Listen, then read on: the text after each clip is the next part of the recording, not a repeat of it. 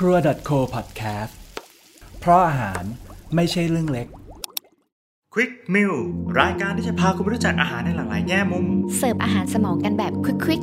ที่รู้แล้วจะทำให้การกินของคุณอร่อยขึ้น สนุกขึ้น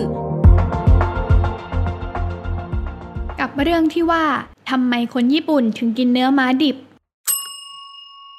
หลายคนคงไม่ชอบกินของดิบ หรืออาหารที่ยังไม่ผ่านความร้อน เพราะกลัวว่าท้องจะเสีย หรืออาหารเป็นพิษใช่ไหมคะ บางคนก็กังวลเรื่องรสชาติว่าจะอร่อยถูกปากหรือเปล่า มันจะหยืยๆไปไหม แต่สำหรับชาวญี่ปุ่นกลับมองว่า อาหารดิบเป็นอาหารรสเลิศ กินแล้วจะได้สัมผัสกับรสชาติความอร่อยของอาหารนั้นอย่างแท้จริง ไม่ผ่านการปรุงแต่งแต่อย่างใด คนญี่ปุ่นจึงนิยมกินของดิบ และเนื้อปลาดิบสดๆที่ได้รสธรรมชาติ จึงเป็นที่โปรดปรานมากค่ะ ประเทศญี่ปุ่นเลยได้รับขนานนามว่า แดนปลาดิบอย่างที่เราหลาย ๆ คนทราบ นอกจากปลาที่ชาวญี่ปุ่นชอบกินดิบแล้ว ยังมีไข่หมึกและเนื้อสัตว์ต่างๆ แต่การกินเนื้อดิบของชาวญี่ปุ่นที่สร้างความแปลกใจให้กับหลายคนคือ การกินเนื้อม้าดิบค่ะ ถ้าจะให้กล่าวถึงวัฒนธรรมการกินเนื้อม้าที่เริ่มเป็นที่นิยมมากในประเทศญี่ปุ่น คงต้องย้อนกลับไปเมื่อร้อยกว่าปีที่ผ่านมา หลังยุคปฏิวัติเมจิ ช่วงนั้นการทำสงครามเริ่มน้อยลงแล้ว บวกกับมีการเปลี่ยนแปลงระบบกองทัพเป็นแบบตะวันตก ชาวญี่ปุ่น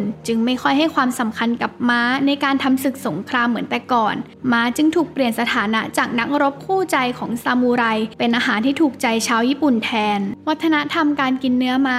เป็นที่นิยมมากขึ้นเรื่อยๆ เพราะหลังจากการปฏิวัติประเทศ สภาพเศรษฐกิจของญี่ปุ่นก็ตกต่ำลง ราคาเข้าของเครื่องใช้รวมถึงอาหารการกินก็แพงขึ้น ชาวญี่ปุ่นจึงต้องมองหาแหล่งอาหารใหม่ที่มีอยู่มากในตอนนั้น นั่นก็คือม้านั่นเองค่ะ ถึงอย่างนั้น วัฒนธรรมการกินเนื้อม้าก็ไม่ได้เป็นที่นิยมอย่างแพร่หลายในประเทศญี่ปุ่น ส่วนใหญ่ผู้ที่นิยมกินเนื้อม้า จะอยู่แถวชายแดน เกาะคิวชู และในบางจังหวัด เช่น คุมาโมโตะฟุคุชิมะอาโอโมริ โออิตะ แม้ว่าเนื้อม้าจะมีรสชาติอร่อยถูกปากถูกใจคนญี่ปุ่น แต่ก็ไม่นิยมกินกันทุกวันนะคะ เพราะปัจจุบันเนื้อม้ามีราคาสูง จึงมักกินในวันที่มีแขกสำคัญมาเยี่ยมเยียน หรือในวันสำคัญที่ต้องการเฉลิมฉลองเท่านั้นค่ะ